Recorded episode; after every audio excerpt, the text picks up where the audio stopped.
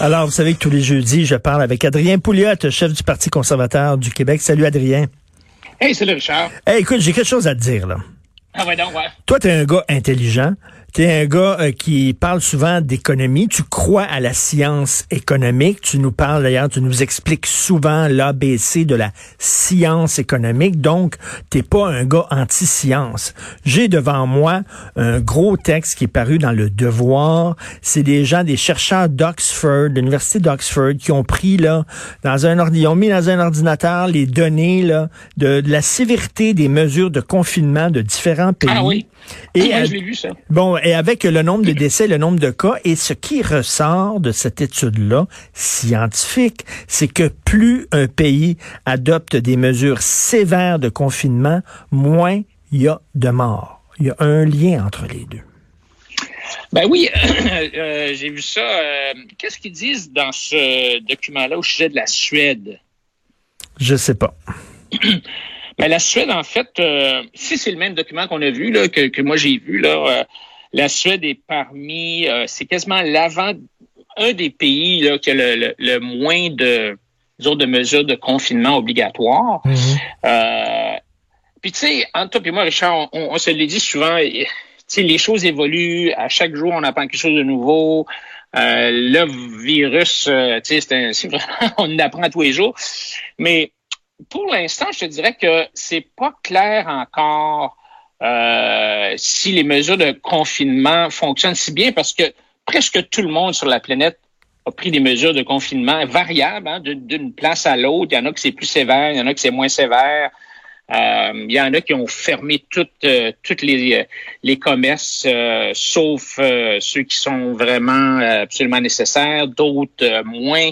Alors, c'est un peu difficile. Euh, si c'est la même étude, j'en ai vu une qui était qui, qui prenait, pardon, six ou sept différents critères.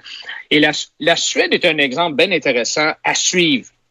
La, conclusion n'est pas encore tirée, mais eux, ils n'ont ils ont pas fait de confinement obligatoire. Par contre, donc, ils n'ont pas fermé les commerces. Par contre, ils ont dit aux gens, prenez des mesures de distanciation, ils ont empêché les rassemblements de plus de 100 personnes. Ils ont fermé les écoles. Mais ils ont gardé les restaurants et les bars ouverts. Euh, ils n'ont pas euh, empêché les gens de se promener dans les parcs.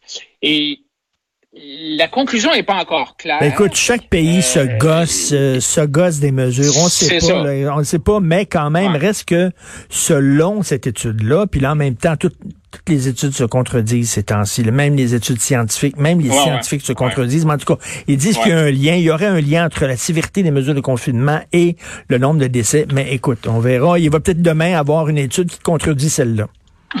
Mais tu sais, il, faut, il faut comprendre que euh, quand on, on, dit, OK, grâce aux mesures de confinement, on a moins de morts, donc, ils ont, ils partent d'un modèle où il y a pas de mesure aucune, puis ils disent, OK, s'il n'y avait aucune mesure, là, et puis que le virus partait en fou, ben voici combien il y aurait de morts. Et, ça, c'est le, fameux, la fameuse étude de Neil Ferguson du Imperial College of London, qui, euh, qui a été publiée assez rapidement dans le, le, New York Times. C'est sorti euh, quasiment au début, là, au début de la pandémie. Euh, et cette étude-là, qui a été, qui avait été publiée au milieu du mois de mars, est un peu ce qui a fait paniquer tous les pays. Parce que c'est eux qui ont dit, écoute, si on fait rien, il va y avoir 2,2 millions de morts aux États-Unis. Puis là, tout le monde a embarqué là-dessus, tout le monde est parti avec ça, puis euh, ouais. Mais quand tu regardes d'où est-ce que ça vient, ce 2,2 millions de morts-là aux États-Unis, ça assumait que 81% de la population des États-Unis serait infectée par le virus et qu'il y aurait euh, 1%, à peu près 1% de décès. Mais là, 81% là, Richard, ça ne fait aucun sens. Ça n'a pas de sens parce que quand tu regardes, par exemple, la grippe espagnole, la grippe espagnole, euh, il y a eu 28% de la population qui a été infectée. La grippe porcine, il y a eu 20% de la population qui ont été infectée. Alors, le 81 là, ça faisait pas de sens. Tu sais, ça assumait un peu comme, comme on le disait à Radio-Canada, si la tendance se maintient. c'est hmm. sûr que si la tendance se maintient, puis que tu as le, le virus du VIH, euh, tous les homosexuels sur la planète vont mourir. Là, ou, hmm. Quand tu prends des tendances comme ça, ça n'a pas, c'est pas réaliste. Mais avec cette, ce chiffre-là de 2,2 millions de morts aux États-Unis, ben là, tout le monde a paniqué. Puis on a. Alors, quand tu dis, OK, on a mis des mesures de confinement, et là, au lieu d'avoir 2,2 millions de morts, on a, disons, 60 000 morts aux États-Unis, ben là, les gens, le président Trump se promène en disant Ah, regardez comment je suis bon, on a sauvé des millions puis des millions de vies grâce aux mesures de confinement. Mais c'est-tu vraiment ça? Tu on le sait pas. Alors, tout ça, c'est encore flou. On, va, on a l'expérience de la Suède qui va nous aider. Euh, il y a la Corée du Sud aussi. Il y a quelques pays, deux, trois pays là, qui ont pris très, très peu de mesures. Mais moi, ça, ça me dit une chose, Richard, c'est que un politicien de ce temps-ci, vraiment, bien honnêtement, je regarde M. Legault, là, puis il n'est pas dans une situation facile parce que c'est sûr que déconfiner, c'est bien plus difficile que confiner. Confiner, tu passes un décret, puis pouf, tout le monde est obligé de rester chez eux, tu sais.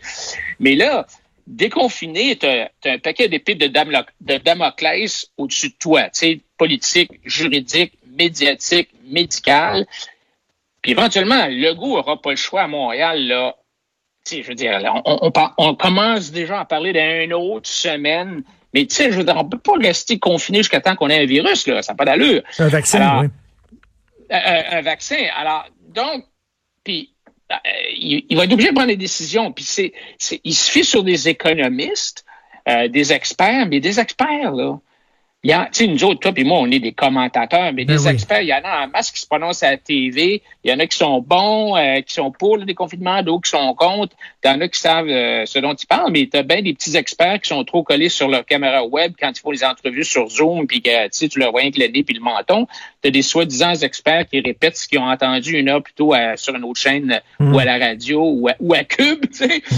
Alors finalement, des experts T'as l'impression que plus il y a d'experts, moins on comprend. Puis, ça, donne des résultats capotés. Regarde l'affaire du 60 ans ben au Québec. Là. OK, on a disait, on disait là, euh, euh, si tu en bas, euh, non, il disait en 60 ans et en haut, faut que tu restes chez vous. Mais là, on vient de dire 60 à 69 ans, tu peux aller travailler. C'est ça. Alors donc, le Québec a dit, ben, le fédéral a dit 65. Le Québec a dit ah non nous autres on est prudents, on est plus tu sais on fait attention nos vieux tout ça donc on, on, on, à partir de 60 ans on veut pas que vous sortiez. Et là ils réouvrent les écoles et les garderies puis ils réalisent tout d'un coup que wow on va manquer de monde là.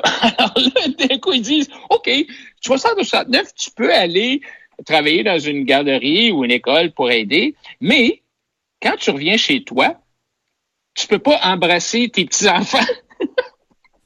tu sais, parce que t'as encore ces règles Ben oui, non, mais c'est c'est fou là, tu sais, le, le, le, masque. Le masque, c'est une joke. Tu sais, au début, c'est pas nécessaire. Même, on disait, le docteur Arruda disait, c'est dangereux parce qu'on va le mettre tout croche puis on va s'auto-contaminer. Là, on nous dit que c'est indispensable. Puis même le gouverneur Cuomo à New York a dit que, le plus sérieusement au monde, a dit que les gens pourraient littéralement tuer quelqu'un en refusant de le porter. Alors donc, après nous avoir expliqué qu'on est trop con pour savoir comment porter un masque, là, on nous suggère désormais d'en fabriquer nous-mêmes. Non, il y a plein de contradictions. Écoute, on peut, on peut faire la liste des contradictions. Ah et, je voulais te parler de quelque chose parce que toi, la semaine passée, euh, tu étais un des premiers à parler de ça. Puis après ça, il y a eu des chroniques, puis il y a eu des textes là-dessus. Mais moi, la première personne que j'avais entendu parler de ça, c'était toi, Adrien. Tu avais, parlé d'un point de presse de François Legault et tu avais dit, as-tu remarqué, Richard, à un moment donné, dans, son point de presse, il a dit, il faut déconfiner parce qu'on a besoin de l'argent des taxes et des impôts. C'est toi, je crois, qui me disais ça. Et tu disais, François Legault, on dirait qu'il déconfine parce qu'il a besoin que l'économie reparte, parce qu'il a besoin absolument des taxes et des impôts des entreprises pour euh, remplir les coffres. Et là, il y a plein de gens qui disent, ben c'est ça l'idée derrière le déconfinement, c'est parce que euh, le gouvernement a besoin des taxes et des impôts, on déconfine pour, pour ça.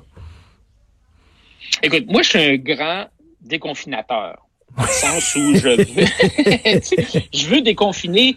Puis écoute, les gens vont dire ah ben Adrien, tu mets l'argent avant la santé du monde, tu mets l'argent avant la vie, puis euh, tu sais, euh, Mais, mais, mais c'est pas ça, là. Ça n'a rien à faire, là. C'est parce que, tu sais, c'est pas un choix entre l'économie. C'est pas un choix euh, les hommes contre les profits, là, ou les profits contre les citoyens, là.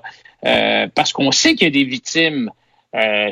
Il y a des victimes d'autres maladies qu'on n'entend pas, mais il y a des gens qui meurent parce qu'on les soigne pas, là, ou, ou encore ils peuvent pas aller à l'hôpital. Il y avait un article un matin, euh, Urgence Santé disait qu'ils ont, ils, voient une augmentation de 20 ou 30% des, des gens qui meurent à la maison. Pourquoi? Parce que ces gens-là vont pas à l'hôpital. Alors, tu sais, tu as des victimes, tu as euh, des victimes inconnus, euh, tu sais, les gens qui vont, le, pauvre monsieur de 84 ans qui s'est jeté en bas de son balcon parce que le confinement l'a complètement ben déprimé. Alors, tu as une augmentation des suicides. Puis toi, puis moi, on s'est parlé de ça il y a, il y a deux mois, là, tu sais, il y a un coût économique à, à, ce confinement obligatoire-là, mais il y a un coût social. Le problème, c'est que le coût, le coût social, on le voit pas tout de suite. Mais attends de voir la vague de décrochage scolaire dans six mois. Attends de voir les visites chez les psychologues dans six mois. Tu sais, on connaît pas les chiffres. Alors, ça permet à tous ceux qui comprennent rien à l'économie ou qui aiment pas l'économie d'accuser, de m'accuser moi ou d'autres gens comme moi de préférer l'économie à la santé des Québécois. Mais, mais c'est pas vraiment ça. Alors, tu sais, je pense que oui, il faut déconfiner. Euh, mais là, honnêtement, je, on a l'impression que plus on s'enseigne, plus on est mêlé. Puis c'est toi qui, qui, qui, qui m'a dit ça il y a une couple de semaines où tu avais écrit dans ton journal, dans, dans, dans le journal de Montréal. C'est vraiment, c'est vraiment confus. Comme là, je regarde la mm. situation à Montréal. À Montréal, là, euh, Richard, tu sais, on s'est fait dire, là, tout est sous contrôle, ça va bien aller. Hein, le, le premier ministre a été tellement rassurant. Euh, mais là, tu sais, je regarde ce qui se passe à Montréal, puis c'est vraiment inquiétant. le, le, le, tu, regardes le, depuis que le, le, COVID, que ça a commencé à Montréal puis à Laval, tu as cette augmentation-là de gens qui meurent chez eux. Tu as euh, des, des euh, avant-hier soir là. Mais donc tu serais pour un confinement, plus, tu serais pour un confinement ben plus sévère à Montréal. Ben, en tout cas, sûrement déconfiner le reste de la province. Ça, ben oui, ça c'est sûr. Mais, mais tu sais, je regarde ce qu'ils font à Montréal, puis je, je, je, sais plus quoi penser, parce que je sais plus qui croire. Tu sais, mm. euh, avant-hier, il y a quelqu'un qui s'est présenté à une urgence à Montréal, dans un hôpital qui est pas un hôpital COVID. OK? Puis ce gars-là avait le COVID. Alors, ils ont dit, écoute, on peut pas te traiter, nous autres, ici. On va appeler la ligne, une espèce de ligne, là, euh, où tu, où, tu transfères les gens qui ont le COVID, mm. là, je sais pas trop. Hein. bon. Alors, ils l'ont appelé, puis ils ont, ils ont répondu, OK, ben ce, ce monsieur-là, là, il faut le transférer à Trois-Rivières, parce qu'on n'a pas de place à Montréal. Mais là, tu sais, je veux dire, d'un côté, on nous dit, ah, ben, c'est un petit peu serré à Montréal, mais on est correct. sais, au début, c'est, c'est, bah, ben, tout va bien. Ensuite de ça, ben, ça va pas trop bien dans les CHSLD. Après ça, ben, les hôpitaux. Hmm, ça va pas trop bien dans les hôpitaux. Euh, mais ça va bien à part à l'extérieur des hôpitaux et des CHSLD, sauf à Montréal-Nord. Puis là, c'est rendu sauf à Montréal, sauf à Laval. Alors honnêtement, je sais plus quoi penser. Moi, je voudrais déconfiner. Tu sais, je voudrais déconfiner. Mais euh, je comprends, je comprends. Non, mais attends, en, même temps, en même temps, on dit là, les, Montréalais vont pouvoir aller se promener en région cet été, mais penses-tu que les gens des régions, ça, leur tente de nous, voir arriver, tu sais? J'en parlais plus tôt. Là. Ben oui, écoute, euh, on écoutait, j'entendais le maire de, de Bromont euh, hier, tu sais, qui était un petit peu en panique. Ben, tu sais, Bromont, c'est une ville de c'est une ville de, de, de, villégiature, puis euh, il veut bien accueillir les touristes, mais il se dit, waouh, qu'est-ce qui va arriver, tu sais? Alors, écoute, c'est pas évident, mais il y a beaucoup de... Tu sais, je comprends que pendant la pandémie, t'es pas là pour critiquer le gouvernement, puis c'est correct. Tu sais, je veux dire, il faut qu'on se serre les coudes, puis il faut, euh, il faut appuyer le gouvernement. C'est pas le temps de faire du, du, euh, de, faire le gérant d'estrade, mais il va vraiment y avoir une, une grosse, grosse euh, réflexion à faire sur tout ça, parce que je pense que on, quand on regarde les résultats du Québec, tu sais, quand tu regardes, regarde le, le, le, le, nombre de, de, de, décès par million, là, on est, c'est quand même une relativement bonne mesure dans la mesure où tu euh, prends euh, tout le monde euh, depuis le hmm. même jour, là, mettons depuis le la première hausse de 30 cas. Quand tu compares tous les pays, hey, le Québec, là, bientôt, on va, je te dis pas qu'on va être premier, là, mais on a battu euh, les États-Unis. On a plus de, de, de morts par million qu'aux États-Unis on en a plus que la Suède. Puis écoute, on s'approche pas mal de, l'Italie. Oui, mais Mario Dumont avait dit, on Mario Dumont avait dit, on s'approche de l'Italie, mais là, il y a des gens qui disent oui, mais c'est parce que les autres, ils comptent pas les morts comme nous autres. Puis ah nous autres, on, là, après ça, là, tu sais plus croire. Exactement. On est vraiment complètement perdu.